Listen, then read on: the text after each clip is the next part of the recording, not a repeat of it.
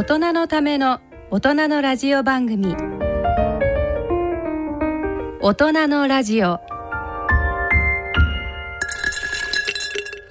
ご機嫌いかがですか？坪田和夫です。こんにちは。西澤邦弘です。こんにちは。久保田恵里です。この時間はご機嫌をテーマにお送りしています。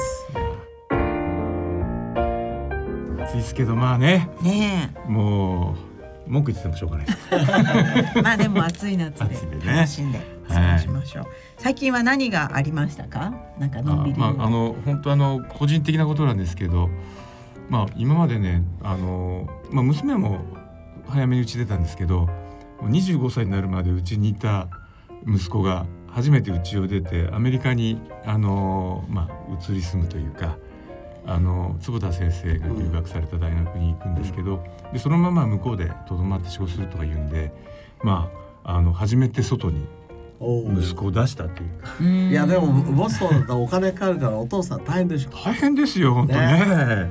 いやどうすんの？みたい家な。賃だって多分僕が留学してて1985年の時に比べたら4倍ぐらいになってますよ、ね。えいやだから当面働かなきゃいけないのねって。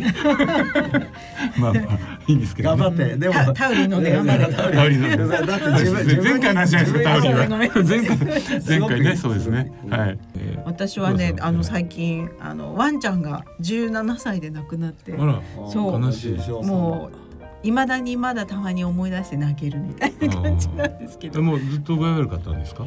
いやいやでも本当ピンピンコロリでそういう意味では、うんうんうん。あのーまあなんて言うんだろう。ある時期からこうお散歩行きたがらないとか、うん。まあいつもより寝てるなとかよく寝てるなとか、うん。だけどもうおじいちゃんだから、うん。おじいちゃんとかって言って可愛がってたんですけどうん。本当に最後の4日ぐらいですかね、うん。急激になんか夜こう物に当たりながら歩くようになって、うん。あそのあくる日はほとんど寝ててご飯も食べれなくなってでそのあくる日はもう一日寝ててお水しか飲まなくて、うん。で最後の日はもうお水も飲めずこう一日ずっと寝てて。でうん。娘がこう仕事から帰ってくるのを待って30分後ぐらいに亡くなって。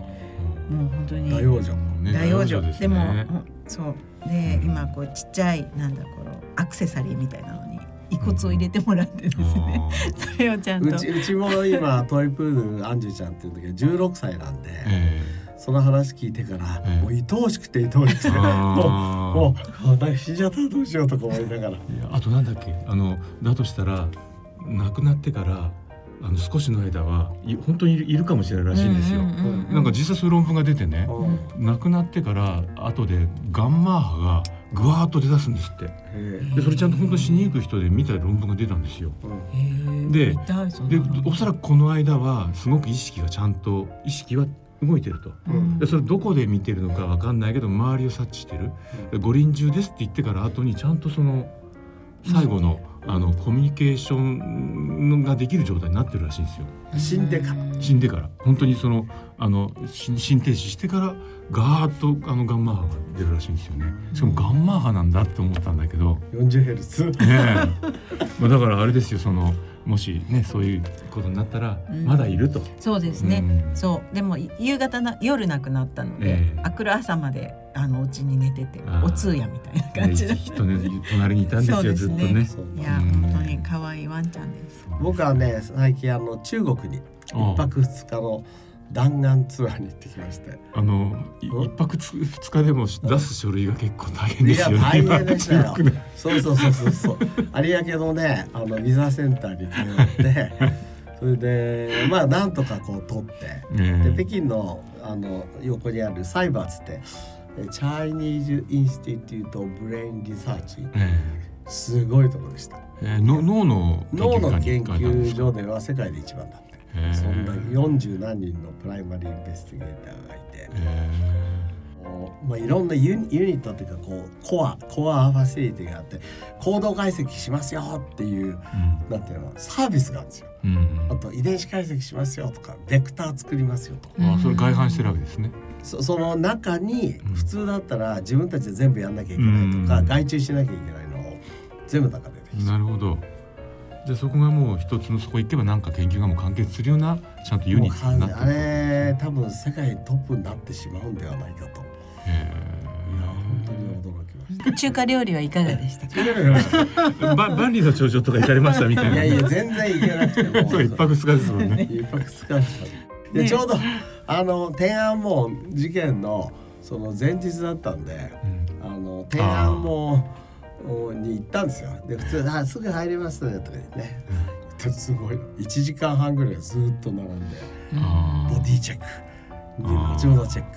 すごかった。でもねあれ久しぶりに行ったんですけど20年ぶり。に天安門ってさ広場じゃないはい。あそこ何人入るか知ってました？僕は初めて今回教車で横通ったことしかないんだけど5万人とか10万人ぐらい入れるそうだよね。そのぐらい10万人ぐらい入ると思うじゃない、え何入るんですか？100万人だって、えああだからさ日本人の考える広場って10万人なんだよ。えなんかねスタジアムぐらいね。でもスタジアムだって。100万え確かにそうだよな人。一つのスタジアムで10万人ぐらい入るんだからうん。あの確かにそれが5つ6つどころかもっと広いわけですよね。そうだからここには勝てないなと思ったね、うん。だからやっぱり日本のユニークなさっき言ったサイバーっていう研究もそうだけど、うん。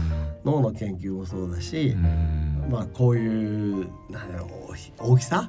うん。いや日本はやっぱり独自の道を行くしかない本当に強く思いました、うんでも今ね、まあ、前回もそのちょっと日本これがどう戦ってらっしゃいましたけど基礎研究者が結構中国にい行き出始めちゃってるじゃないですか。そうなんですうよ、んだってそこなんか年間競争的研究費じゃなくても、うん一人一人に1億円くれるんだよ。それ言っちゃうよ言っね。ちゃいますよそれ。ね それ言っちゃうよ。えそれから給料も非常に高いしへお家まで世話してくえれて世実際界中からこういい研なるほどなるほど。実際もう日本人の研究者もいるわけですかそこにも。なるほどね。いやまたなんか前回とそうですね。同じような振り出しに戻っちゃったな。辛くなったね。いやいやいやああのまあ。あの夏休みね。ねお盆を前に。そうです。はい。そうです。この番組はご機嫌をご機嫌ご機嫌。提げながらそうですよ。ででそう。松本先生もね長い、うん。あのコロナを明けて中国のリアルを見れて、学んでいるというそうことでやっぱり刺激を受けてそうですね。それに対応する。うんそうですね。対応するのが生物のサバイバルです、ねだからやっぱり見ないと驚かないし、やばいっても思わないわけですいやだからね。実際に行くということがいかに本当ですね。大切かそうとですね。思いました。うんうん今年一番歩いた日がその日でした。1万2000歩、うんえそこに行くだけで？えそそこ行って帰ってくるだけで。ささすがと。思ったよ。だって呼吸なんかがすぐそ横に見えんだよ、うん。で歩くと遠い。すごい遠いですよめっね。ちゃ遠い。そうだから車で行かないといけないような距離です。よね。本当に。ということであのはい今日も大人のラジオを進めてまいります、はい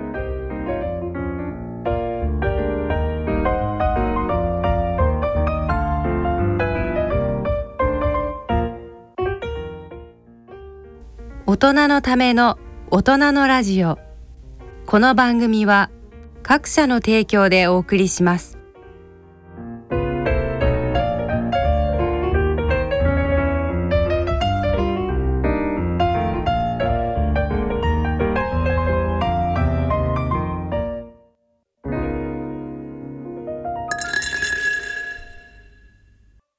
大人のラジオ。はい、えー健康医学のコーナーです。このコーナーではユニークな論文、医学会のトピックなどをお伝えしていきます。ということで今日はえっと栄養の日。そう。知らなかった、うん8月8日なのね。ね。めっちゃこじつけだね。あ先生あれですよね。栄養栄養とか健康をうん。投資という概念で見ようというご提案もあるんですよね。そうそう。いやここせっかくねうん。その、えー日経さんがやってて、うん。経済に興味を持ってる人がはい。聞いてくださってるわけじゃないですか。でまあそれそれで健康に興味ある方が多分あの聞いてくださってると思うんだけどじゃあそれどういうふうに両方つなげたらいいのかなってこの間そのつれづれ思ってて、はい。よく健康投資っていう概念あるじゃん。はい。だその例えばサプリメントやる、うん。運動する、うん。こういうのも投資ですよと。うん。だったら健康投資を一つのこのあテーマにしてったらあの僕たちも話しやすいし皆さんもタオルに飲むことが健康の投資になりますよっていうとなんかやる気出るかな、うん。じゃあこの私たちのテーマはご機嫌な健康投資をテーマにって言いますお ーか日。経らしくなってきましたね。日経らしくなってきたよね。でも、ね確かにでもそういう指標も必要ですよね。うんうんまあ前あのここでもねあの話に上りましたけどあの坪田先生も親しいシンクレア先生があのイギリスの経済学者とアメリカ全国民が一歳ずつ若返ったら、うんそれだけで生まれる経済効果がつまりそのどういう市場性で見てるかっていうとその消費成功ですよね。消費力が、えーアメリカの 1, あの1年間の GDP の1.5年分ぐらいうん一気に大きくなると。うん。で、えーアメリカの、えー GDP が、今だいたい2400 400兆。兆ぐらいですか、うん。だから中からまあ4000うん。兆とかうん。ぐらいはもう大きくなるわけですよね。でそうういう視点でこう数字を出されると、うんあこれってじゃあねそのなんですか大体そうじゃないそうこういう数字がないとね健康にいいことしても、うん。末期医療とかでいっぱいお金がかかったりしてうん。行ってこいになっちゃうんじゃないの、うんとかっていうのもあるわけじゃないですか。うん。いやでも医療費換算の話ではなくていや経済力がアップするんだっていう話になれば、うん。おそらくちょっと全然違った視点で見れますよね。そうですよね。うん。そうですよね。でもっとそういうディスカッションを日本もしていかないといけないですよね。だから何かやった時、えっと例えばタウリンでもいいし、うんエクササイズでもいいし、えー太陽に当たるでもいいんだけど、うんそれによって伸びたことが経済効果がどうなるかでしょ。うんねそういうアプリ誰か作んないかな。そうそうそう できあそうな。なたは今日いくら500まあ500円だと嫌だな。いくらか。1000円ぐらい稼ぎましたって毎日言ってくれるうん。とちょっとやる気が出ますよ。ね。でこれを続けるとさらにその効果が蓄積されるので20年後には約、えー、8,000万円ぐらいの投資効果を見ますとかね。ね。せっかく栄養の話なんで、まあ、前からこのあのラジオ番組では取り上げてはいるんですけどビタミン D うん。でなぜこれ取り上げたいかっていうと前回前前月取り上げたタウリンもね日本だけなんかその医薬品でなおかしいっていうのがありましたけどこの、えービタミン D も、えーまあ、日本がちょっと変だなと思うのは、えー機能性表示の対象外なんです。あのでビタミン全部がそうなんですよ、うんビタミンミネラル。でも今こういう分野ですごくあの、まあ、エビデンスが積み上がってきていてなので日本ではその非常にこう少ない領域のところで、えー栄養補助食品っていうのがあってそのジャンル以外は何も表示できないから、うん。あの国民がこう知る機会がなかなか得られないんですよね。でそんな中でやっとあのあんまりこうビタミン D とこう重大な疾患に関するデータって日本人のデータってそんな大きいものなかったんですけど世界のいろいろなデータと一緒にこうあの評価された、えー論文が出まして、うんで日本人のデータも入った上で毎日ビタミン D を摂取することで、うんえー、がんによる死亡リリスクが約12%減りますとうんいう結果が出ました。で、えー日本はのチームはですね1日 2000IU という量の、あのーまあ、ビタミン D を取ってるんですね。でまあ実は僕もこれ取ってる量なんです。僕もそう。ですよね。うん大体あのそそうだと思うんですけど。いやあのよくそのビタミンとかサプリメントとか先生いっぱい飲んでますけど一つだけうん。推薦するとしたら何しますかってこう聞かれることよくあるわけ。えあービタミン C って言おうかな。ビタミン E って言おうかな。って考えるじゃないですか、はい。EPA もいいしなとか。ーはい。でもやっぱり最終的にコスパも考えてうんうん。ビタミン D には勝てないですね。うん。で一応あの日本人のあの研究はあのアマテラス試験って言うんですけど、うんでそれはあの一応日本でビタミン D 取ってる群であの一応これがんのあなった患者さんで見てるんですね。うんであの再発とか死亡リスクが8%少なくなっててで実はね今までもあのバイタルってあのアメリカの有名なうん試験あるじゃないですか。それなんかでもそのビタミン D を摂取していたがんの患者さんたちであの転移性とか致命的ながんの累積発生率がきちんと低下す低下するっていうあの2万5千人以上のデータがジャマに出たりとかねあのあとまあ BMJ に出たその52の研究を集めたやつでもこれでも15%減ってたんです。でもこの辺りの中に今まで日本のデータがあんまなかったんですけど今回初めて日本のデータも入って評価された。こういうのやっぱもっと我々知るべきだしでもう一つ言いたいのは前回出たタウリンも、えー海産物に良かったですよね。うん。イカタタコイカカキとか、これビタミン D は魚に多いわけですよ。そうですね。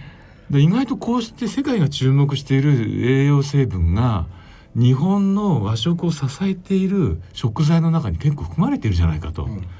でこれは強みに転じさせる一つのきっかけな気もするになるような気もするんです。でここでこういうものちゃんと研究しないでどうすんのっていう、はい。まあ、ちょっとそんな意味も含めてちょっとこのおお話をね取り上げさせていただいたんですけど、うん。栄養の日だし、ね。栄養の日だし、ね。あと僕なんかからすると光も栄養だっていう概念を持ってて、ビタミン D なんか本当に光とんですからね。そうそうそう、ん光に当たれば紫外線ね、はいはい。で紫外線は悪だって言い過ぎだよね、うん。やっぱり皮膚科の先生とか。いや皮膚科の先生がダメっつってんじゃないけどだけどもう本当にあ一日に何回もひなんかクリーム塗りましょうっていうかそこまでやっちゃったらさ、うん。もう紫外線もな取れないじゃないですか、うんっていうことになっちゃう。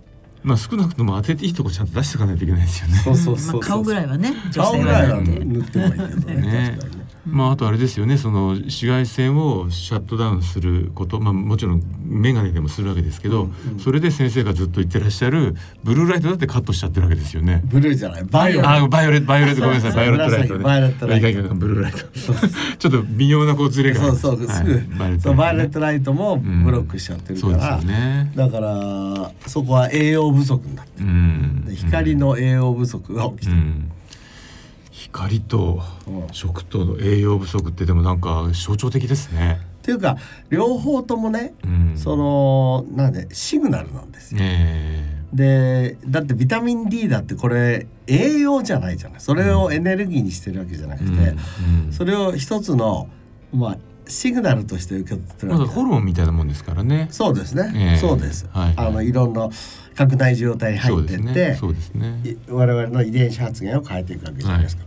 実は光もあの前も話したように我々は9つの光受容体を持ってるけど、うん4つが見るためで5つは健康のためにあるわけですよね。うんでわそれも我々のそのいろんな遺伝子発現を変えるっていうことがだいぶ分かってきたから、ここら辺はだから光も栄養として見てほしい。だから見るためだけじゃないっていう,、うん。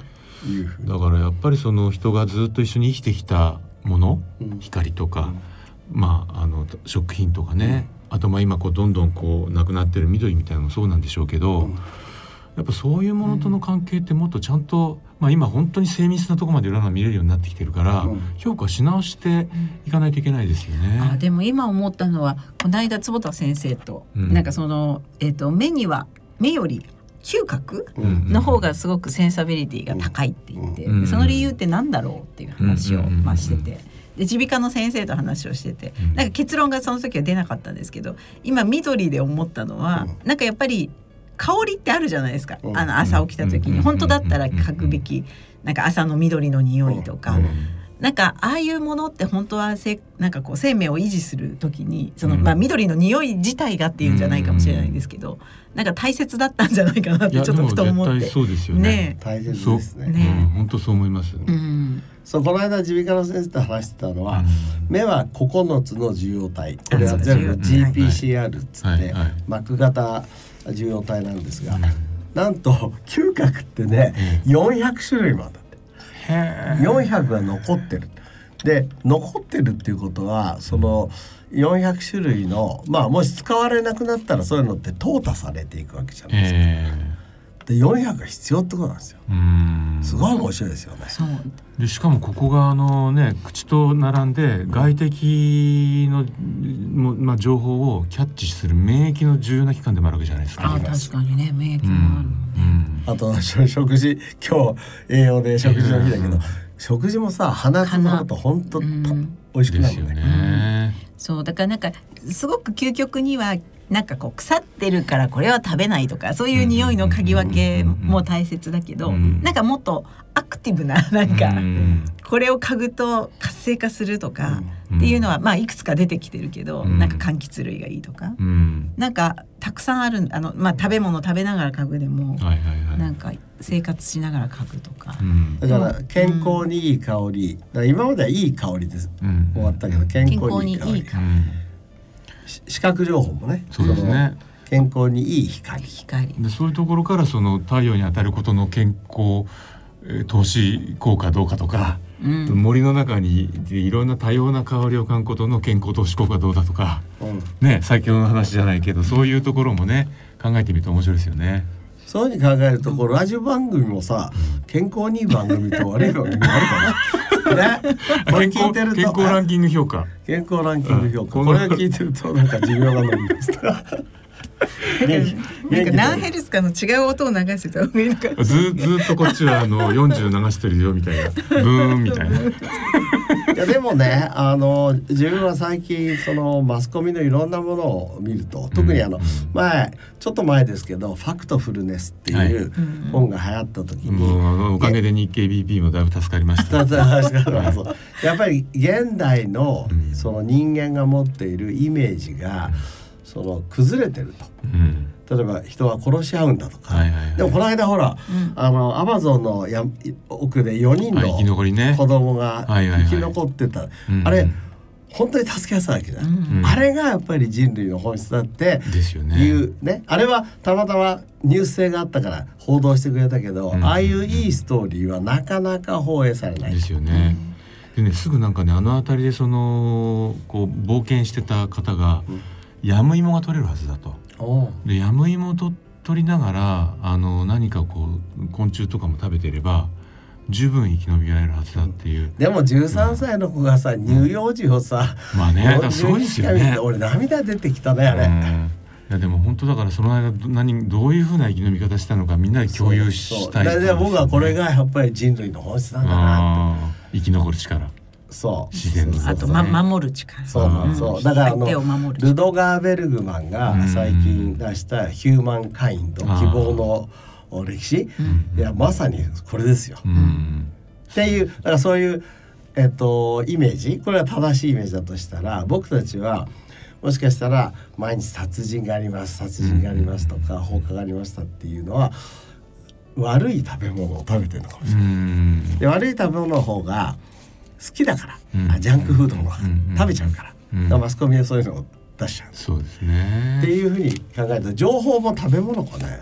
いやそれはそうですよ、うんうん。そうだと思いますあの本当に。えっとなんかこれうん。良くなかったって言ってなんか研究自体をどうしたかあれしましたけどフェイスブックでうん。あのある軍にはうん。すごいポジティブな言葉が流れてる軍ありまがししてたね。ある軍にはネガティブ書いたらやっぱりそれで心があうん。のそちらに引きずられたっていうのがあるからやっぱりその、えっと、毎日読む言葉とか聞く言葉がネガティブだったりするとそのネガティブに考えるようになるっていうのはあるので。特。にまあねエコーチャンバーってもうあの同質の集団が集まるようにできてるじゃないですか、SNS って。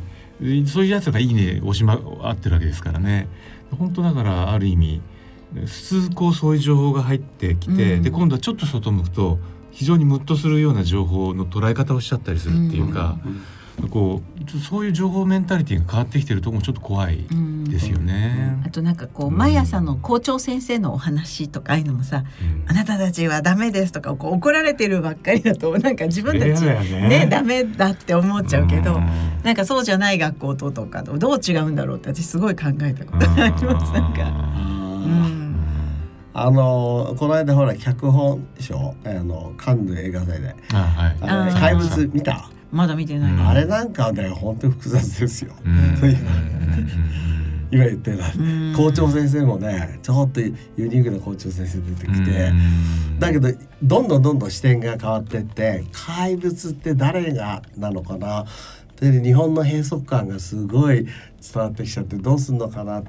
ちょっと最後ね子供たちのなんか明るい走ってる画像ではあるのであ少しあの時差だけまあこれ先先週だけ言ってたその若い人たちに期待みたいなのはちょっとあったけど。ーうんなるほど。そう。いや怪物はおすすめです。うん。もし見てなきゃ、うん。いやあの脚本は本当によくできてるから、うん。やっぱりカンヌ映画祭あれ あのストーリー見ると本当羅生門みたいなちょっと感じがしますよね黒沢の。あーうん。なんかこう見る視点によって見え見え方が変わってくるっていうそうそう。そうそう。わざとそういうふうに作ってある、うん。だから驚かされますよ。え、うん。えっ？てへえやっぱ驚きは大切。ですね、はいということで皆様夏休み楽しくお過ごしください、お過ごしください。ということで健康医学のコーナーでした。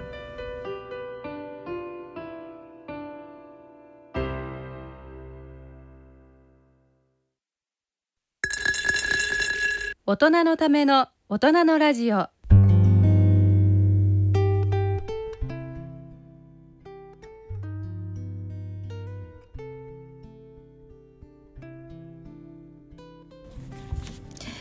えー、今日の大人のラジオはいかがでしたでしょうか？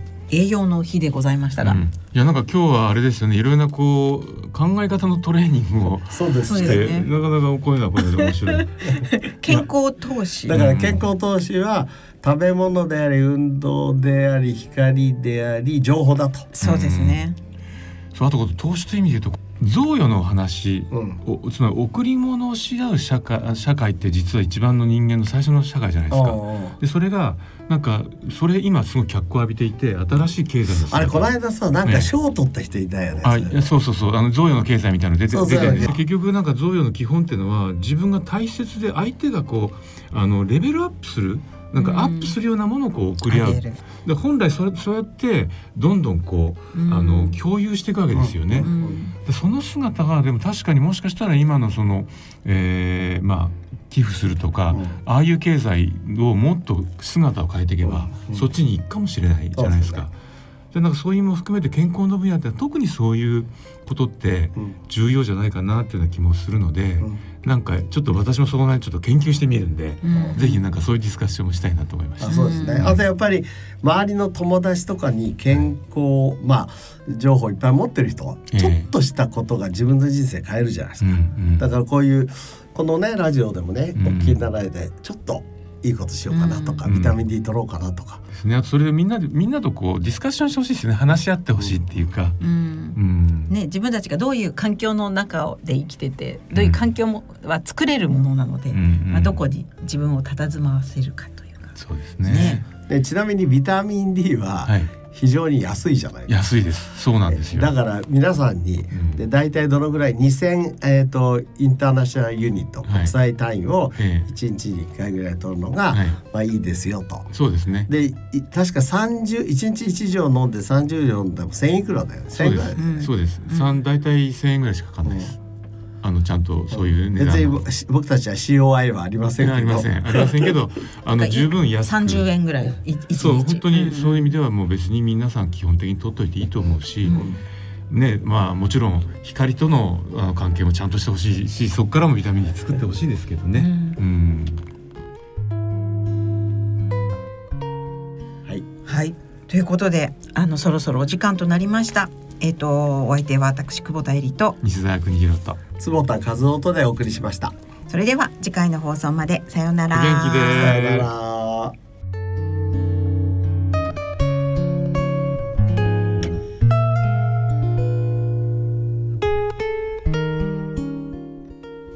大人のための大人のラジオこの番組は各社の提供でお送りしました。